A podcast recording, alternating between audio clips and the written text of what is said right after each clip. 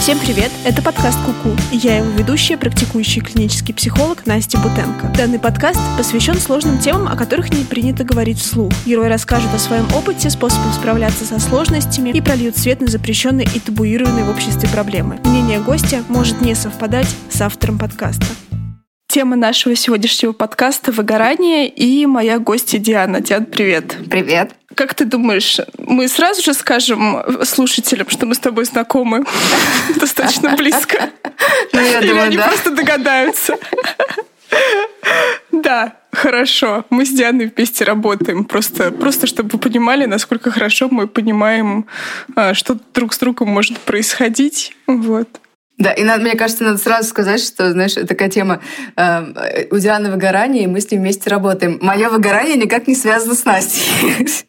Да, спасибо. И ты, я настолько не связывала твое выгорание с собой, что мне даже не пришло в голову, что это может так прозвучать. А когда ты сказала, я поняла, что, блин, да, как, как сильно это. Знаешь, это как, как позвать в подкаст маму и высказывать ей претензии про маму.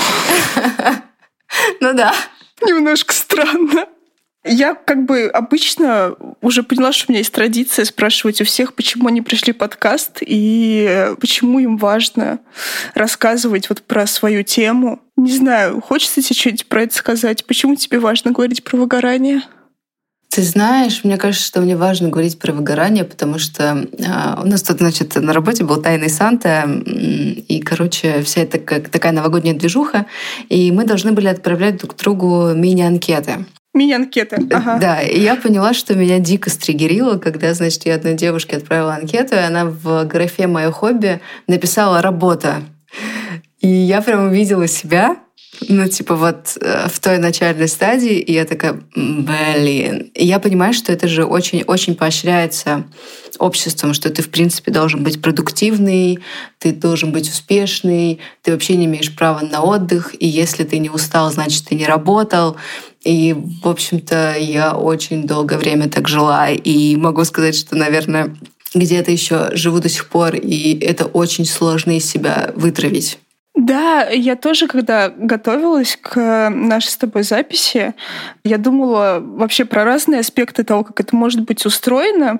И мне пришла в голову мысль, что вообще вот эти вот установочки про то, как правильно жить, они вроде бы, с одной стороны, уже очевидны всем, про них уже все говорят. Типа вот можно просто открыть Инстаграм, и мы наткнемся с тобой на кучу информации про это. А с другой стороны, я вот вчера сижу вечером, Типа всю неделю я работаю без выходных, потому что скоро праздники, и мне нужно доделать все дела. И я понимаю, что я сижу, смотрю сериал и думаю, блин, как же мне некомфортно, что я сижу, смотрю сериал. То есть я прям, знаешь, я прям чувствую физический дискомфорт от того, что я в этот момент даже не знаю, ну типа отдыхаю. Жиза. Хотя вообще-то всю неделю я много чего делала. Как ты поняла, что у тебя выгорание? Слушай, я тебе эм, так скажу, что я вообще этого не поняла. Как было дело? Я всегда, эм, если говорить про работу, я всегда была такой, знаешь, очень целеустремленной, мне очень важно помогать людям, я всегда сделаю больше, чем я должна. То есть, когда я там пришла на Мгм. свою основную работу, я всегда перебивала KPI. Ну, то есть, мне это было очень Мгм. важно, и я это делала, скажем так, без особого напряга. А потом я поняла, что что-то, короче, мне мало работы, и вообще я могу больше потянуть. И вообще-то нужно, наверное, жопу-то как бы взять в руки, потому что мало ли что случится, и как бы надо эту подушку безопасности делать, и как бы родители уже взрослые, и сестра у меня заканчивает школу в этом году, и как бы, знаешь, э, типа надо быть ко всему готовой. И я набрала работу. И мне, в общем-то, было с этим нормально. До той поры, пока уже э, я просто сейчас я объясню. Я работаю, у меня есть официальная работа, я бренд-менеджер в издательстве крупном, и еще у меня есть э, четыре блогера, с которыми я работаю. И так получилось, что вот ты и Лена — это клинические психологи. И так как мы с Леной очень близко общаемся, она мне еще год назад, даже чуть больше, говорила о том, что Диана, тебе нужно остановиться, у тебя выгорание, она мне даже сторисы показывала тут недавно, где, значит, год назад я сижу, у меня температура там 39,5, и я работаю. И я абсолютно не понимаю, что это не окей. Ну, я такая, типа, ой, Лен, какое выгорание? о чем ты говоришь? Просто как бы, да, это конец года, я подустала, сейчас все нормально. И когда меня люди спрашивали о том, что, а ты вообще, ну, типа, отдыхаешь? Я такая, ну, как бы, да, я тоже там смотрю сериальчики, читаю книгу. Они говорят, нет, ну, ты вообще отдыхаешь? Ну, как бы, вот бывает, что ты ничего не делаешь. И я поняла, что я на работе беру, знаешь, там из разряда две недели отпуска, но только в эти две недели отпуска я везу группу эм, путешествия. Мы, короче, делаем туры. И то есть эти две недели я тоже работаю. И мне нормально. Я чувствую, что типа я вообще молодец. Я классная. И потом я начинаю понимать э, в начале этого года, что со мной что-то не так в плане здоровья. И я начинаю идти обследоваться, и ни один врач не может сказать мне, что со мной. Э, у меня просто адовые показатели по всем фронтам. Ну, то есть никто ничего не знает. Э, мне выписывают сначала одни препараты, я пью 30 таблеток в день, понимаешь? Ничего mm-hmm. не помогает. Кошмар. После того, как я иду, мне уже говорят, наверное, давайте мы сдадим онкомаркеры. И я такая, мне 28 Класс. лет, прикольно, очень-очень интересно. И я вот в этом каком-то аду живу год, при том, что там, то есть, знаешь, мне там все запрещают по еде, но mm-hmm. я как-то уже такая, знаешь, ко всему привыкла. И я понимаю, что в какой-то момент моя вот эта вот тревожность по поводу работы, по поводу всего, а у меня этот год очень сложный. Uh-huh. В том плане, что у меня все KPI пошли вниз. Ну, то есть я вообще ничего не сделала. А для человека, который постоянно, да, ну, типа, добивался успеха, это очень сложно психологически. Ну, то есть uh-huh. я прям себя постоянно ела, какое я ужасное говно, и что у меня ничего не получается, я абсолютно не давала себе никакого отдыха. Я вставала в 5 утра, ложилась в 3 часа ночи, потому что мне казалось, что я ничего не успею. Ну, то есть у меня началось какой-то уже прям, знаешь, такой прям тремор такая критичность э, в хорошем смысле слова, в клиническом смысле слова, критичность э, к тому, что ты делаешь, начала снижаться сильно. То есть как ты не можешь оценить, да. что ты делаешь или не делаешь. Ну, то есть я вообще уже в какой-то момент не соображала. И я так устала уже от этого всего, от того, что, ну, как бы и я не я, я себя с собой не чувствую, э, ну, какая-то другая жизнь, все дела, что в какой-то момент, когда я поняла, что врачи мне ничего не говорят, а как бы денег-то уходит много на анализы и на все остальное, угу. я поняла, что я сижу и думаю, боже, как я хочу, чтобы это все закончилось. Вот пусть мне поставят онкологию, что угодно, но я хочу, чтобы все это закончилось. Я больше так не могу. И в этот момент я поняла, что критическая точка найдена. Ну, то есть да. я такая, так, пожалуй, я иду к психиатру. А, то есть я так, как бы Лена, которая постоянно мне говорила уже, потом она мне говорила, что у тебя депрессия, у тебя уже даже не выгорание. Я такая, ладно, Лена, наверное, ты была права, дай мне своего психиатра. Да. И я пошла к психиатру, ну, как бы мне назначили антидепрессанты, сказали через две недели отписаться, что как будет. И, наверное, с этого момента я могу сказать, что в голове начало светлеть. Светлеть не в плане того, что, знаешь, многие думают, что антидепрессанты, не знаю, ты либо овощем станешь, либо наоборот, ты там будешь, не знаю, зажигать с ночи до утра. Да. Вообще это не так работает. Просто у тебя появляется время, силы и возможность на то, чтобы начать анализировать. И когда я начала анализировать, я поняла, что ёпарасы как ты могла этого не видеть? Да, да, что-то не так. Что вообще с тобой происходит? Ну, то есть меня прям, ну, типа, я испугалась. И в этот момент я поняла, что все, я отстаю от себя. Мне не важно вообще, что происходит по работе даже если, ну, то есть у меня вообще не будет никаких показателей, меня уволят, значит, так должно быть, но сейчас мне нужно максимально от себя отстать, потому что так жить невозможно. Ну, то есть ничего, ничем хорошим это как бы не закончится, я уже это конкретно поняла. Еще знаешь, когда их начинаешь пить, там же вот эти первые недели, это просто ад. Да. Первую неделю я хотела жрать как не в себя, а у меня еще тревожность такая по поводу веса, там, типа, я тренируюсь, все дела. И я думала, что я зашью себе рот. Ну, типа, натурально, потому что невозможно. Потом я была, значит, в агрессивном состоянии, в отвратительном. Меня все раздражали. Просто ужасно. И потом, значит, я даже писала, что можно я пока не буду ходить на работу, потому что я не в состоянии справляться со своими эмоциями. Ага, ага. А я, правда, была не в состоянии. Ну, то есть меня просто меня могло вынести все что угодно. У меня был, знаешь, полет от того, что я реву, до того, что я начинаю орать матом, там буквально 5 секунд. Ага. И как это происходило, никто не мог понять. Но в целом я думала, что это будет похлеще, наверное. Так мне казалось вначале. Пока вот сейчас, да, когда уже прошло там три месяца приема, четыре месяца, у меня пошел то ли откат, то ли у меня уже недостаточно этой дозы, и вот сейчас все вернулось, то, что э, было. Ну, то есть я снова начала просыпаться в 5 утра. Единственное, что я не позволяю себе столько же работать, но я вот жду ответа от своего психиатра уже месяц с надеждой то ли поменять препарат, то ли взять какую-то другую дозировку. Но пока ответ не получаю.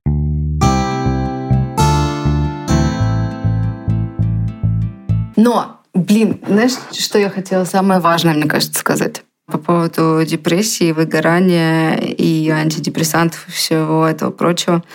Я, наверное, могу сказать, что это один из самых крутых периодов в моей жизни. Интересно, да, скажи побольше. Сейчас объясню. Потому что это очень качественно изменило мое сознание. Абсолютно. Потому что, первое, я поняла, насколько крутой у меня коллектив, насколько у меня крутое руководство на основной работе. Да? Ну, то есть я не показываю никаких результатов. Ну, типа, да, я понимаю, что я этот год очень проблемный работник. И человек, ну, вот мой руководитель, и сам, я просто понимаю, что самый простой ее выход был ну, просто со мной попрощаться. При том, что как ага. бы я и когда даже так писала, что типа в очередной, знаешь, вспышки своего непонятного сознания. Ага. Но она настолько терпима и понимающая относилась и относится к моему периоду. Более того, когда она начала понимать, что да, со мной что-то не так, ну, то есть она вызвала меня на разговор, и я думала, наверное, знаешь, это тот разговор, где она скажет, ну, Диан, как бы все. Угу. Она мне сказала, слушай, давай, может быть, как бы ты возьмешь там отпуск, давай там на месяц, давай ты не будешь работать, ну, типа, давай мы уберем эти KPI. Ну, то есть она была готова пойти мне навстречу в каждом моменте. И мои коллеги, которые тоже, знаешь, ну, типа, я была такая веселая э, девчонка, а сейчас хожу и, пожалуйста, не разговаривайте со мной, не трогайте меня и вообще не отсвечивайте. Они тоже просто, ну, типа, максимальное количество лояльности ко мне, максимальное количество э, оберегания, какого-то очень бережного отношения, когда, знаешь, там, даже если кто-то про меня что-то там говорил, они такие, все, там, не трогайте ее, отстаньте от нее. Ну, то есть э, я даже просто не представляла, что так может быть, потому что мне казалось, что, в общем-то, ну, наверное, да, там ты просто работаешь, да и, собственно, никто в тебе особо-то не заинтересован. И в эти моменты ты начинаешь понимать, насколько люди бывают крутыми, насколько люди могут тебя ценить и ценить не за то, что ты делаешь, да, по работе, насколько они могут быть к тебе бережные, экологичные, ну, то есть это вообще абсолютно меняет твою оптику. И потом, конечно, я поняла, насколько много вокруг меня людей, которые на самом деле готовы прийти на помощь. Или я поняла, что, знаешь, у меня очень много друзей, которые узнали, там, что у меня депрессия и так далее, они вообще никак не отреагировали. Ну, то есть ага, я ага. поняла, насколько людям еще очень тяжело осознавать да, значимость вот этих ментальных болезней, насколько они это не воспринимают вообще всерьез. И это же тоже большая работа, когда я сама с собой разговаривала и понимала, что это, это нормально. Ну, то есть их реакция — это нормально. И, наверное, да, если бы э, со мной случилось что-то подобное там лет восемь назад, я бы тоже, наверное, так же реагировала, потому что я меньше знала про все это. И, ну, то есть это прям дало мне какую-то огромную тоже историю принятия людей, принятия их позиции, отсутствия ожиданий к ним. В этом плане я, конечно, очень сильно выросла. Но а самый, наверное, вот этот вот момент крутой, который, который позволил депрессии дойти до меня, скажем так, это то, что у меня же был психолог, до психиатра. И она, у меня буквально с ней там было три, по-моему, сеанса или четыре. И она меня очень сильно стригерила, потому что она мне сказала, что единственный твой способ вообще выжить — это просто уйти со всех работ. Я никого не осуждаю, я не знаю, да, как правильно работать, я не психолог и так далее. Но как бы мне кажется, что это было не очень умно с ее стороны, потому что она знала, что для меня это сейчас очень болезненная тема.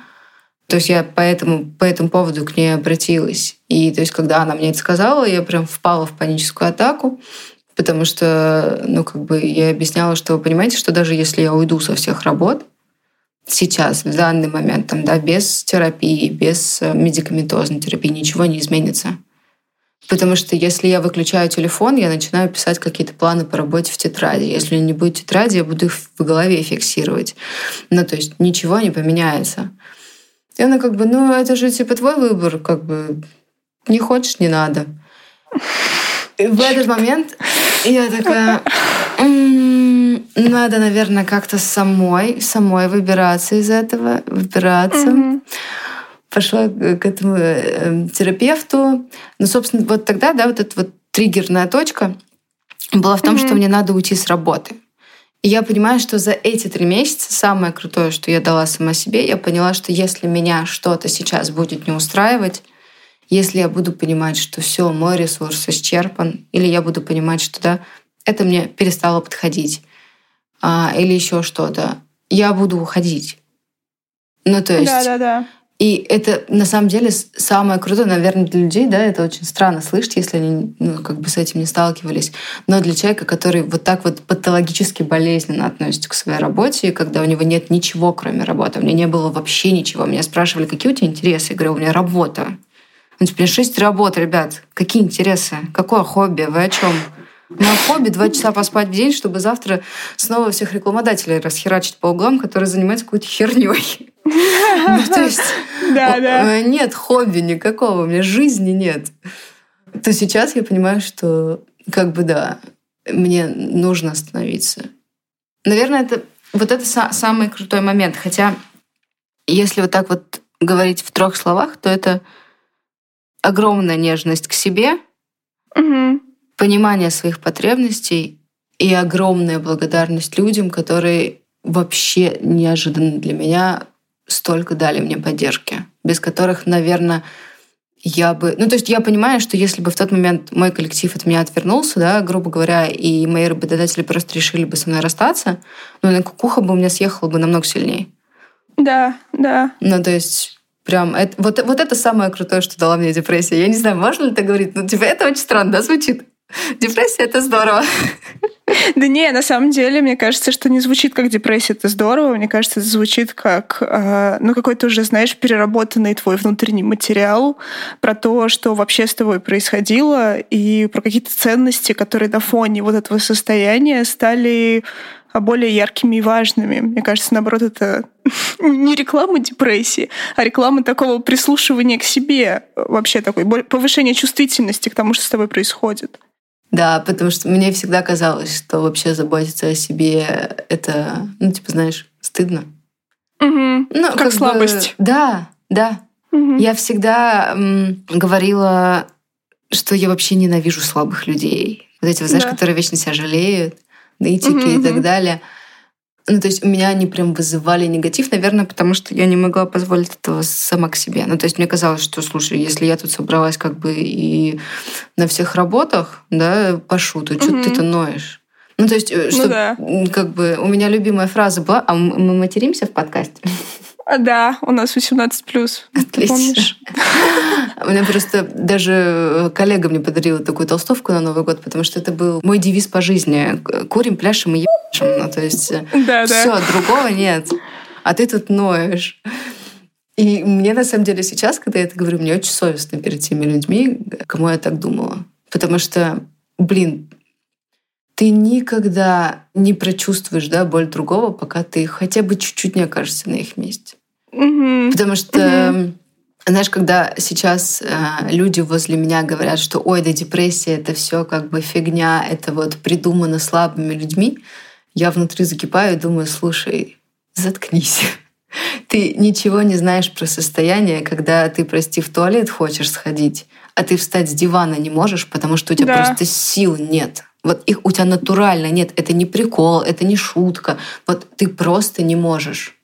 У меня уже были состояния, когда Я просто, знаешь, работала, работала, а потом меня выключала, и я могла час смотреть в одну точку. И даже этого не замечать. У меня люди Да. уже такие, типа, Диан, Диана, у. А я даже не понимала, что я переключаюсь. Ну, то есть у меня были ужасные панические атаки, когда я просыпалась среди ночи, и у меня просто, ну, типа, сердце схватывало, я не могла это шевелить ни руками, ни ногами, все. И, ну, как бы это не то, что ты можешь контролировать. На самом деле ни один человек, который, да, там людям кажется, что депрессия, да, классно сказать, что у меня депрессия, мне просто грустненько. Но депрессия — это вообще не про грустненько. Мне вообще никогда не было грустненько, потому что я человек, которому не грустненько. Вообще в жизни в этой меня не бывает грустненько. Депрессия — это когда тебе никак. Знаешь, я, наверное, в некоторые периоды этой депрессии я ощущала себя как в черной дыре, когда ты ничего не чувствуешь. Вообще ничего. Ну, то есть я начинала понимать, что, блин, это очень страшно, потому что я, знаешь, такой очень жалостливый человек, ну, то есть я не могу там мимо кошечки пройти зимой, я пойду в магазин, куплю корм ее. Ну, то есть я, я прям такая, очень сердобольная ко всем. Ну, то есть я ми- мимо, знаешь, прохожу мимо бабушек в метро, понимаю, что как бы, да, они там все проплачены и так далее, но у меня все равно сердце сжимается. Да, да, Я рвётся, все равно ага. ей даю эти деньги, хотя я понимаю, что они не пойдут. Ну, то есть... Да. э, А тут я понимала, что я вот правда никому ничего не чувствую. Мне вообще все равно.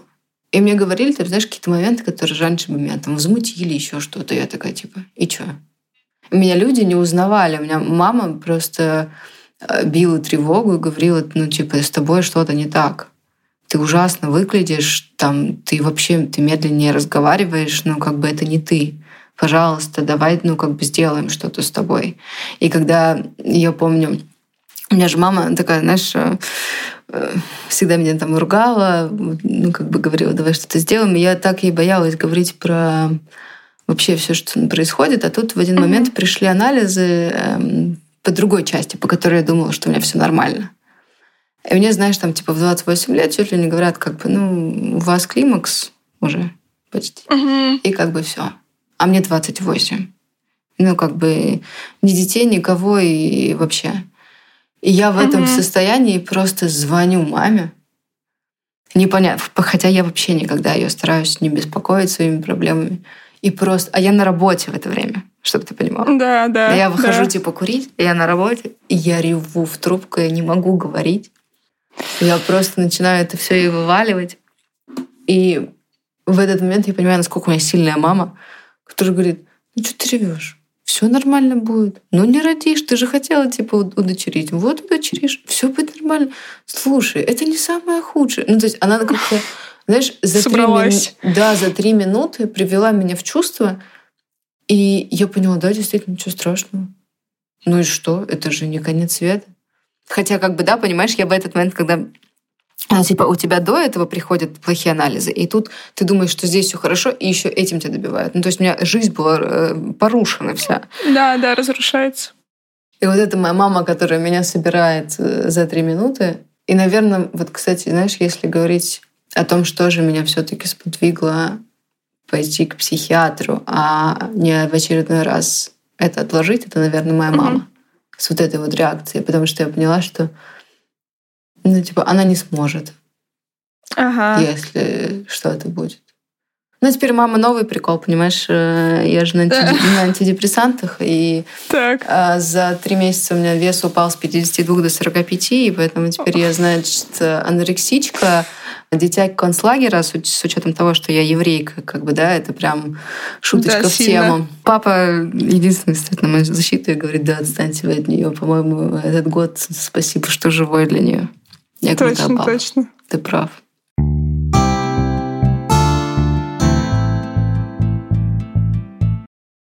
Но при этом, слушай, это же очень круто, вот да, то, что я говорю тебе по поводу а, того, что я действительно изменилась. Это же ты же сама можешь подтвердить, что это не красное словцо, когда помнишь, Да. я же действительно и тебе писала, когда мне что-то там Да, не устраивало, что Настя, давай. Хотя я, ну, типа, дико не хотела этого делать, потому что мне очень комфортно с тобой работать. Ну, типа, правда, тут, ты знаешь, я не вру никогда, я человек простой. Я такая, ну, блин, вот... А я в этот еще момент, знаешь, думаю в первую очередь даже не о себе, а о тебе, потому что, типа, мне это неинтересно, я буду эту работу делать хуже. Ну, типа, зачем? И тоже для меня, ну, типа, был такой шок, твоя реакция, когда... Для меня вообще вот этот год, год шока, что, оказывается, люди-то на самом деле могут идти тебе навстречу и на самом деле заинтересованы в тебе. Э, э, да. И мой самозванец просто в этот момент не находит, что сказать. Потому что он все говорил, ой, да, слушай, ну какой ты, ты, ты господи, я тебя умоляю, сиди там, не отсвечивай. А тут ты понимаешь, что тебя ценят. И везде как бы такие, типа, а у меня другой блогер, слушай, и, э, там это, и у нас был запуск Жени книги, у нас, знаешь, когда блогеры снимают обзоры и говорят, да, у нее типа был прогрев лучше, чем у метрошной. И я такая, серьезно? Я такая, да нет, вы, ну типа, да что-то вы гоните. А сама внутри думаю, блин, оказывается, ты молодец. Да. Была. Да. Да. Вот, еще, кстати, с депрессией я поняла, что самое крутое это удаленка. Я поняла, что... Э, Можно не идти. Да. Ты знаешь, я как-то... У нас же был раньше офис всегда на основной работе, а сейчас мы работаем два дня в офисе, три дня дома. И этот период как-то дал мне понять, что, блин, на самом деле, единственное мое желание — это полная удаленка. Ну, знаешь, полная удаленка, там, если уж надо там на совещание приехать, ты там приезжаешь, да, но без, э, без обязаловки каждую неделю, потому что на самом деле я поняла, что мне гораздо проще сосредоточиться, когда я одна в тишине. Mm-hmm. Я поняла, что меня начинает раздражать э, офисная жизнь в плане сплетен, вот этого всего, потому что я на этом не могу сосредоточиться на работе. Да, дополнительная коммуникация вот это. Э, да, и я поняла, что мой э, уровень общей толерантности Э, с депрессией и с тем, что я начала больше прислушиваться к себе, он и к другим вырос, потому что, ну, то есть э, я уже не могу кого-то грубо осадить, как бы я стараюсь этого не делать, только если вот прям у меня какое-то очень не очень состояние с антидепрессантами в этот момент.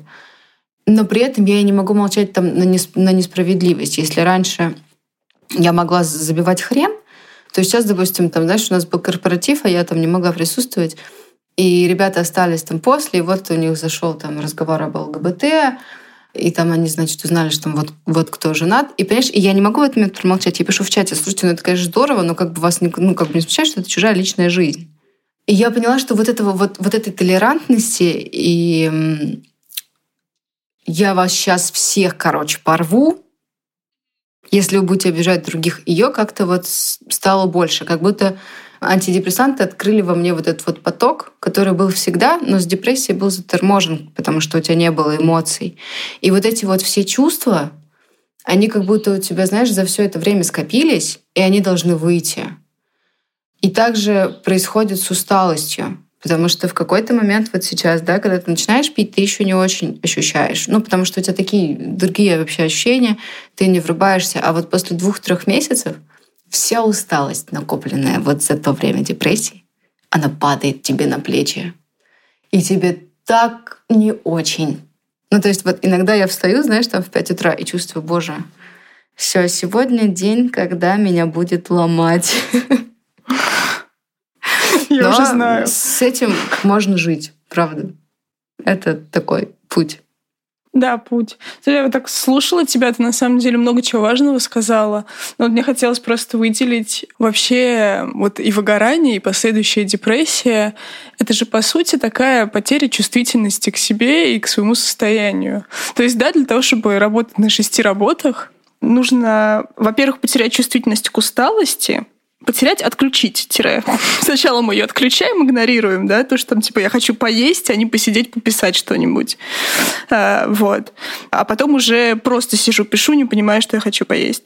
Вот. То есть, да, есть вот эта потеря чувствительности к раздражителям, к каким-то внутренним штукам, какому-то недовольству. То есть здесь вот это одна большая главенствующая идея. Я должна что-то сделать. Или я не могу не делать, потому что испытываю огромный дискомфорт от того, что я не делаю дело. И вот это длится какое-то время, и чем дольше оно длится, тем больше оно начинает распространяться вообще на все сферы жизни. Типа у меня уже не только в одном месте теряется чувствительность, она в принципе теряется, потому что нервная система, она как бы не может действовать просто линейно. Она начинает э, знакомые способы адаптации даже негативные, распространять на все остальное. И получается, что по сути, вот ты рассказываешь, там прям у тебя есть несколько этапов, где условно я работаю, работаю, работаю, соответствуя там тем ценностям, которые были, что так правильно, так надо, нужно много и больше. Следующий этап — это когда я понимаю, что я уже вот вообще ничего не чувствую, я просто должна работать.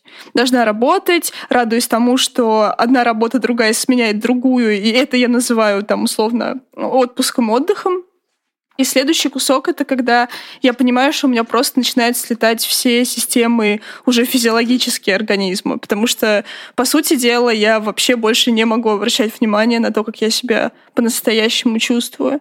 И вот эта вот штука, где ты говоришь про то, что там мы с тобой обсуждали плюсы депрессии, Мне кажется, что по сути это и есть вот это такое обратное возвращение этой чувствительности, где мне кажется не ок, когда мне что-то не устраивает в работе, где мне не ок, когда люди что-то не то мне говорят, где я начинаю снова чувствовать, что вот как-то я устаю. И оно такое, знаешь, идет в обратную сторону, и только через это можно, в принципе, раскрутить это состояние до нормального. Потому что вот без обратного возвращения чувствительности это не работает. Потому что, знаешь, очень многие люди приходят, и они прям натурально говорят, типа, я хочу работать, как работала, делать то, как я делала, в том же объеме в том же размере, просто чтобы вот верните мне обратно мое нечувствительное состояние. Это Оно я. так не работает. Я так хотела. Вот Правда. Да-да-да. Мне кажется, что вот этот вот пример, где ты говорила про психолога, он, может быть, отсюда у нее шел. Другое дело то, что я, например, понимаю, что если бы мне мой психолог, когда я пришла к нему говорить э, на эту тему, сказал бы, что типа тебе просто нужно перестать работать, и это твой выбор, что ты не перестаешь, где я слышу, типа, твой выбор это чтобы тебе было плохо мне бы тоже не подошло, как будто бы, знаешь, типа, моя работа — это моя несущая стена, на которой вообще все держится, и если эту несущую стену убрать, то я тогда вообще не понимаю, из чего себя собирать заново.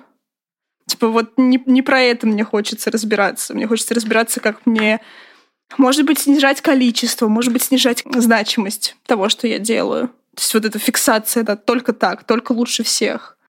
Ты знаешь, мне вообще кажется, что у меня раньше была мысль, что ты — это только твоя работа. Mm-hmm. Ну, то есть э, твоя работа определяет, что ты за человек, вообще можно ли тебя уважать, mm-hmm. не знаю, достоин ли ты чего-то и так далее. Мне казалось, Ой, что боже, вот, да. знаешь, все твои успехи, вот это ты молодец. Вот да. Надо постоянно учиться, нужно постоянно быть продуктивным, нужно там постоянно повышаться, еще что-то. Ну, то есть вообще другой жизни нет, никакой. Потому что вот это вот, знаешь, люди, которые просто фрилансеры и, а, не знаю, живут на Бали и на серфе, чего? Типа тут угу. карьера, офис и так далее. То сейчас, угу. я тебе честно скажу, что, блин, у меня была истерика. Угу. Я как-то раз, когда еще у меня не была диагностирована депрессия, вот я была в этом просто состоянии, прям что-то у меня был такой плохой день, я такая, все, и оттуда уйду, и оттуда уйду, и оттуда уйду, короче. И вообще брошу все работы, рожу детей и буду варить борщи. Ага. И как только я это сказала, я так. разревелась. Я рыдала белугой, потому что я представила вот эту вот свою жизнь вот так. Mm-hmm. И мне казалось, что я самый отвратительный человек. Ну, типа, понимаешь, мне казалось, что, ну, типа, вот если я так сделаю, я ниже дна. Мне угу. правда это казалось. Хотя я всегда говорила, ну то есть я всегда тот человек, который говорит, женщины, которые бросают карьеру ради детей, они героини. Потому что намного проще сходить в офис и отработать, чем 24 часа быть с ребенком, заниматься им, еще и дом там прибирать, понимаешь? Еще и еду приготовить. Ну, то есть они правда для меня героини. Но когда я поставила себя в этот момент, типа, что я без работы, все, я ужасная. Да, да, да. Меня партнер еле успокоил. Ну, то есть я была в такой ужасной истерике, просто в отвратительной. И сейчас я сама прихожу к тому, что я это вообще не про работу. И почему я хочу там, да, в какой-то момент, если у меня будет возможность уйти на, на удаленку, просто сейчас я понимаю, что у меня нет возможности. Моя основная работа, она все равно предполагает офис. Если да. как бы там что-то изменится, будет здорово. Если нет, ну, попозже, значит. Просто знаешь, еще депрессия дала мне понять, что на самом деле я люблю свою работу, потому что когда у меня только-только наступала депрессия, я думала, блин, может быть, дело просто в работе мне не нравится, Угу, и я угу. просто хочу уйти. Может быть, в этом все дело. Мне как бы... И я поняла, что нет, на самом деле, да, мне хотелось бы каких-то там других э, задач, потому что все равно пять лет там я работаю с блогерами, все дела. Но при этом мне на самом деле нравится вайб. И мне нравится коллектив. И, ну, то есть у меня, несмотря на то, что у нас в коллективе четыре женщины, а я всегда говорила, что женские коллективы — это змеиное логово, Мгм. у нас очень крутые отношения. Ну, то есть я могу сказать, что мои коллеги мне... Ну, то есть я правда могу им практически все рассказать. У меня там есть Наденька, которая моя бусинка, она самая маленькая у нас в отделе, ну, в плане она самая младшая. И я всегда так, знаешь, к ней как-то отношусь как старшая сестра. Потому что ну, Да. то есть она, она такая маленькая, худенькая, мне всегда ее хочется покормить. У нее еще и там семь котов. Ну, то есть я ее прям об- обожаю. Варя, которая она, наш пиар-менеджер, она, я ее называю про себя э, рыжая Вера Полоскова, потому что они похожи. И она еще в театре до этого работала. И, но она, Мгм. знаешь, она человек, который вот, он- она заходит в комнату, и вот есть только. Варя. Ну, то есть она настолько яркая, она еще и рыжая, высокая. Блин, я тоже ее обожаю всем сердцем. И как бы наш руководитель, знаешь, ну, как бы какие обычные отношения у подчиненных с руководителем? Не очень, да? Ну, типа, Хз, я так мало работала на кого-то. Ну, Ну, как так бы- У меня тоже было не ок. Тогда, когда работал, был не ок. Ну, чаще всего как бы не любит никто руководителей, так Мгм. за, за глаза как бы так улыбается, Ну да. а, а про себя думает. То у нас руководитель, на самом деле, она всегда на нашей стороне. Ну, то есть, э, если там на ее отдел нападают и так далее, ну, лучше этого не делать, потому что она порвет. Ну, то есть, я в этот момент ее боюсь. И при этом, несмотря на то, что она, наверное, знаешь, самый продуктивный человек. У меня руководитель, который учится постоянно. Ну, то есть у нее вообще нет стопа, она всегда развивается. То есть вот она успешный успех. Ну, то есть она, она пра- правда молодец, ну, то есть э, она там и квартиру в Москве сама купила, и при этом она, знаешь, мама, которая вот э, абсолютно не про детей в каждом слове. Ну, то есть она прикольная, классная, с ней комфортно, даже при том, что, знаешь, с ней все на «ты», я с ней на «вы», потому что для меня очень важно как бы вот этот вот момент оставаться с ней на «вы». Она, несмотря на все это, ну, типа, я поражена была этим годом и вот ее количеством поддержки. Потому что мне это казалось, что она со своей продуктивностью в первую очередь меня пошлет и скажет, все, давай. И это, наверное, вещь, которую мы даже с коллегами обсуждали. Я за это ей буду всегда благодарна. Ну, то есть сколько бы времени не прошло, и даже если когда-то да, наши там пути разойдутся и так далее, она для меня всегда в этот момент останется number one, потому что, ну, то есть такого отношения ну, как у меня очень много, да, людей, которые работают в офисе, и у которых есть проблемы. Я нигде не видела. Ну, то есть она настолько максимально меня, правда, в этот момент уберегала, даже от самой себя где-то. Потому что когда у меня случались приступы, она мне могла просто, знаешь, там, ну, типа, Диана, вот это вот там сделано, а у меня в этот момент паническая атака, у меня приступ, и я такая, вот, если что-то не нравится, давайте там разойдемся. Ну, отвратительно себя вела, но, Нина, если вы это слушаете, простите меня, но, типа, это не я, это, это кукуха. И она в этот момент просто мне писала, что, типа, так, спокойно, ну, типа, я тобой очень дорожу, ты, типа, классный работник, я вообще не, не, там, не про увольнение. Ну, то есть она как-то приводила меня в чувство. И, ну, то есть это, это правда самое крутое, что случилось со мной за этот год, потому что я никогда так сильно не верила в людей. Несмотря на то, что я дистанцировала сейчас, ну, то есть я меньше общаюсь, да, я чуть-чуть более закрытая, и внутри меня я, наоборот, стала их всех любить гораздо больше. И, ну, то есть просто сейчас я понимаю, что сейчас я, не, ну, как бы, знаешь, не могу дать весь ресурс туда, потому что сейчас мне важно его сохранить внутри себя, чтобы наконец-таки выбраться. Я еще, кстати, вот хочу донести важную мысль, что если вы думаете, что у вас выгорание, и вы уже перешли в стадию депрессии, у меня уже стадия глубокой депрессии, и это возможно вылечить там типа за два месяца, за полгода, то это не так. Ну, то есть это очень сложный, долгий путь, потому что у вас уже что-то поломалось внутри. Да-да-да, да. И вам нужно эту связь с собой заново нарабатывать. И не только с собой, но и с окружающими, и с каждой сферой своей жизни. И это очень долгий процесс. Ну да, для того, чтобы дойти до депрессии, ее тяжелых форм, нужно довольно много времени, чтобы работали все эти механизмы дезадаптации к жизни. Э, Причем у этого могут быть очень разные предпосылки в разное время жизни. И действительно для того, чтобы все это вернуть в норму, нужно много времени, потому что это долго образовывалось. Нету, нету таких волшебных способов что-то так раз и понять, и оно все стало на свои места. Да, абсолютно точно. То есть люди думают, что они будут сейчас пить антидепрессанты и будут, знаешь, козой скакать снова по э, радуге с единорогами рядом. Так не происходит. Но, то есть, но при этом это все равно очень классный период, потому что ты правда заново себя узнаешь, и, возможно, ты узнаешь себя даже намного больше, чем ты знал себя до этого периода. Потому что, да, да, даже больше. Потому что, знаешь, я в принципе не думала о том, что в какой-то момент я могу сказать, что, блин, работа это не главное. На самом деле я хочу там удаленку, я хочу жить где-то у океана или в горах. Или я хочу там, да, свободный график, чтобы я могла работать в любом месте этого мира. И вообще, на самом деле, я хочу как-то больше увидеть. И вообще, на самом деле, блин, деньги — это не самое главное. И, возможно, мне больше не нужно зачем-то бежать. И, возможно, смысл-то вообще не в этом. Потому что мне казалось, что смысл-то только в деньгах. И смысл в том, какой ты успешный. А я поняла, что, ну, окей, хорошо, допустим, да, я могла не идти к, там, к психиатру, не знаю, дальше херачить, ну и там в 30 лет помереть в итоге. И что, мне этот успешный успех? Для кого он? Для мамы моей, которая у могилки будет потом рыдать?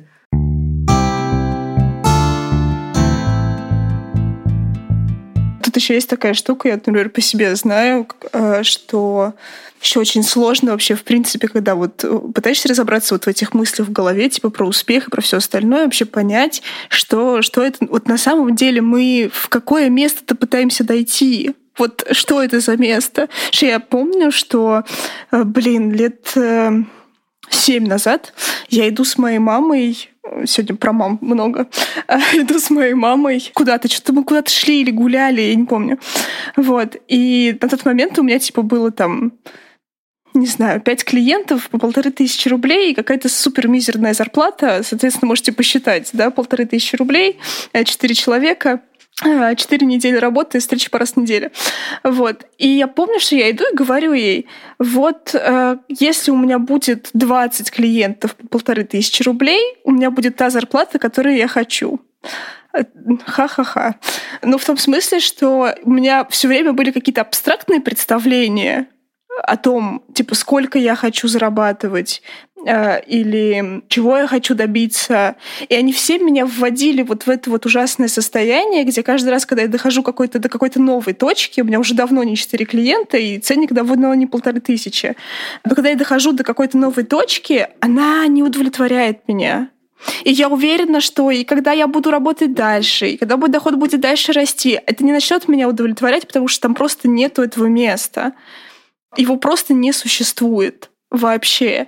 И если вот это не понять, то тогда можно просто всю жизнь идти к чему-то непонятному и вообще не понимать, чего на самом деле хочется и что на самом деле радует. В общем, да, про это подумала сейчас, что у меня тоже, знаешь, какие-то такие штуки есть в духе.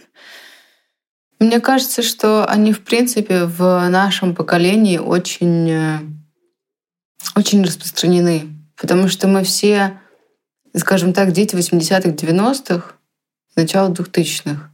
Ну, то есть мы застали вот этот вот момент, когда да, страшные 90-е, непонятные 80-е, наши родители, которые, э, блин, с заводов потом переходили на другие работы, как это было сложно, и что, в принципе, работал это только там про ужасную усталость и про подчинение, про то, что это не может тебе приносить удовольствие. Mm-hmm. Ну, то есть вот так работа воспринимается на самом деле большинство людьми. Чтобы ты понимала, когда я вот только пришла там на свое место работы, в издательство, мне было ужасно стыдно, потому что я каждый день вставала с удовольствием. Ну, то есть я бежала, и мне казалось, боже мой, никому нельзя это говорить. Потому что это ненормально. Ну, то есть нормально это когда ты, блин, встаешь и думаешь, господи, как я вас ненавижу, что вы все поздыхали.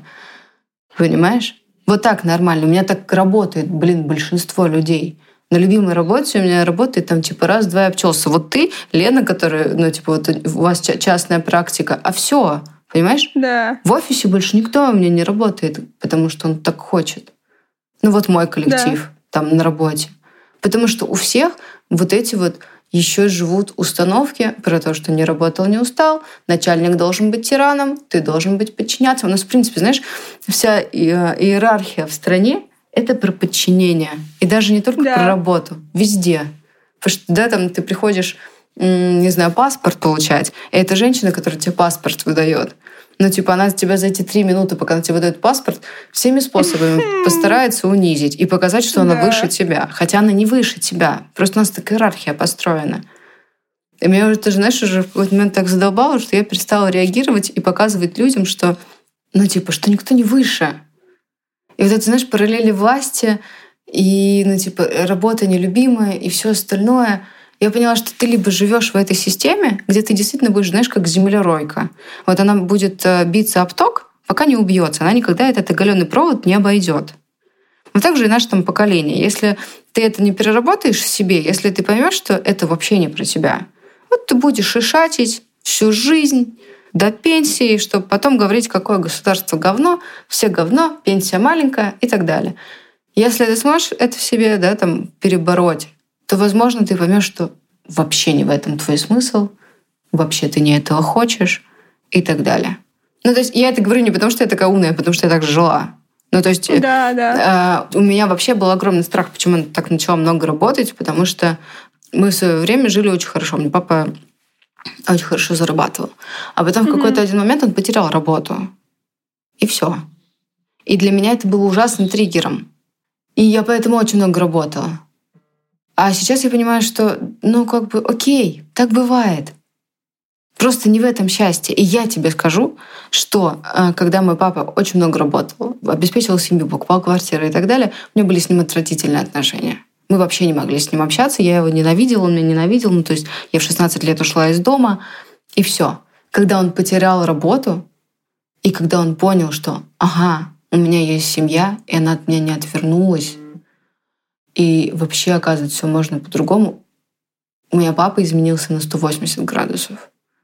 Но типа сейчас это самый лояльный, самый понимающий, принимающий, готовый выслушать и помочь тебе человек, которому, да, сейчас ему все надо, он лезет во все мои дела, но при этом он колоссальная поддержка. И когда я была да, у психолога, у меня сейчас просто будет новый терапевт, она вообще мне сказала такую фразу, что, знаете, у вас так много фигуры отца, ну, типа, он для вас настолько значимый, и я понимаю, что это случилось только потому, что он потерял эту работу, и потому что он стал в семье, потому что мы стали его видеть. Потому что до этого, ну, типа, я спала, папа уходил, я спала, папа приходил.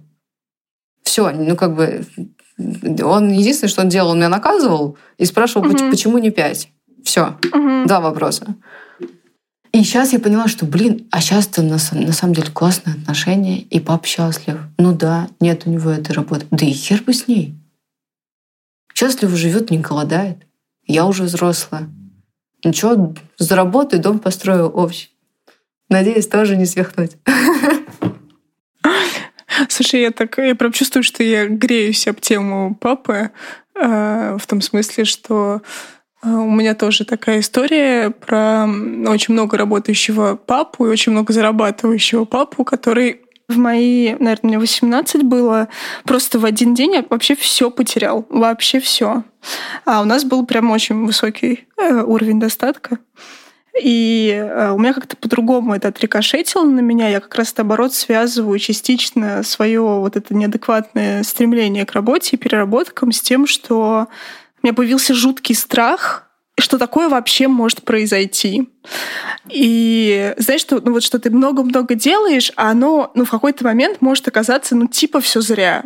И я как будто бы довольно большое количество времени провела в ощущении, что мне нужно вот так работать и вот такое создать, чтобы оно никогда в жизни не было похоже на то, как произошло у моего папы.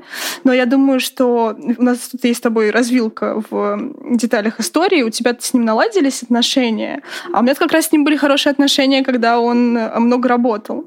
Его было мало, но он был очень поддерживающим. Таким, он, он очень в меня верил, говорил мне, что типа можешь делать все, что хочешь, и психология это круто, что вообще-то не очень свойственно, как мне кажется, для людей поколения моего папы. Да, и вот в тот момент, когда э, у него все это разрушилось, э, он не смог это до конца до сих пор пережить. Хотя прошло вот, соответственно, мне 31, но типа вот 13 лет прошло с того момента примерно. Ну, вот. И я точно понимаю, что меня прям сильно это тяготит до сих пор, хотя уже не так, наверное, сильно, как раньше. Спасибо терапии, вот, на которую терапевты тоже ходят. Я точно, точно внутри себя переживаю очень большой страх, что то, что я делаю, может быть зря. И мне кажется, что это тоже может быть частью того, почему я, например, столько работаю и не всегда могу себя остановить. Потому что что? Потому что у нас все идет из детства. Конечно. Нет, это история, да, с папами и с мамами. Это очень, очень важную вещь закладывать. Я вообще думаю о том, что, знаешь, если у меня будут дети, я всегда им буду говорить о том, что, пожалуйста, просто занимайся тем, что тебе нравится. Деньги — херня. Ну, типа, правда. Я вот тут вспоминала недавно с партнером, что мы как-то жили на 15 тысяч в месяц и были просто безоговорочно, отвратительно счастливы. Да. Господи. Да. Ну, типа, это был лучший период в жизни, когда ты а, не знаю, блин, да, ты даже не думаешь о том, что у тебя нет денег, ты просто счастлив. Знаешь, ну, типа, у тебя все хорошо и в личной жизни, и все горит и так далее. А сейчас ты такой, ой, можно я посплю просто? Но, кстати, депрессия вот в отношениях это тоже очень круто в том плане, что у нас так получилось, что и я много работала, и партнер много работал. У нас, короче, двойная депрессия. Но этот год тоже стал очень переломный, когда ну, типа, максимальное количество любви выливаете, и это, знаешь, именно такой любви поддерживающей, потому что есть очень крутая фраза, она матная, но она крутая, что типа есть два типа отношений. Есть нездоровые отношения и есть здоровые отношения. Здоровые отношения — это когда два заебанных человека не заебывают друг друга дальше. А нездоровые — это когда два заебанных человека заебывают друг друга дальше. Да. Вот мы в этом году перестали это делать. Я перестала что-то требовать. Партнер понял вообще тоже, ну, типа, очень какие-то важные вещи. И я поняла, что, боже, ну, типа, я иногда такой херней занималась. Правда. На самом деле, ну, типа, а у меня, ну, блин, это, наверное, не очень так говорить, но у меня, правда, идеальные отношения. Ну, типа, у меня очень крутые отношения. И я поняла, что в какие-то вот эти моменты моей истерии я начинала их дико не замечать. Что на самом деле, да, ну то есть мне все друзья говорили, боже, ну типа, как, как вы так делаете? У вас так все круто. Я такая, чего? Вы что? Про чьи отношения говорите? Да. И тут как будто ты такой, типа, блин. И у тебя открываются глаза на все. И я поняла, что, боже мой, это так здорово начинать заново чувствовать, принимать, знакомиться и с собой, и с другим человеком заново. Ну, то есть, мне, знаешь, э, этот год какой-то стал вот именно... Он абсолютно провальный по рабочим моментам, понятное дело, но зато с точки зрения отношений с людьми, отношений с собой, отношений с родителями, с бабушкой, с дедушкой, с коллегами, с кем угодно, это самый переломный год. Ну, то есть я переработала максимально много в себе. Я вообще больше ничего не жду от людей, от себя. Ну, то есть, знаешь, я внутренне дала всем разрешение быть такими, какие они есть. И я поняла, что я никто для того, чтобы что-то от них требовать. Если раньше я думала, вот, ну типа, какого хера ты так делаешь, то я думаю, ты так делаешь, потому что ты так чувствуешь, и это нормально. И я здесь могу только подумать, нормальна ли мне твоя реакция?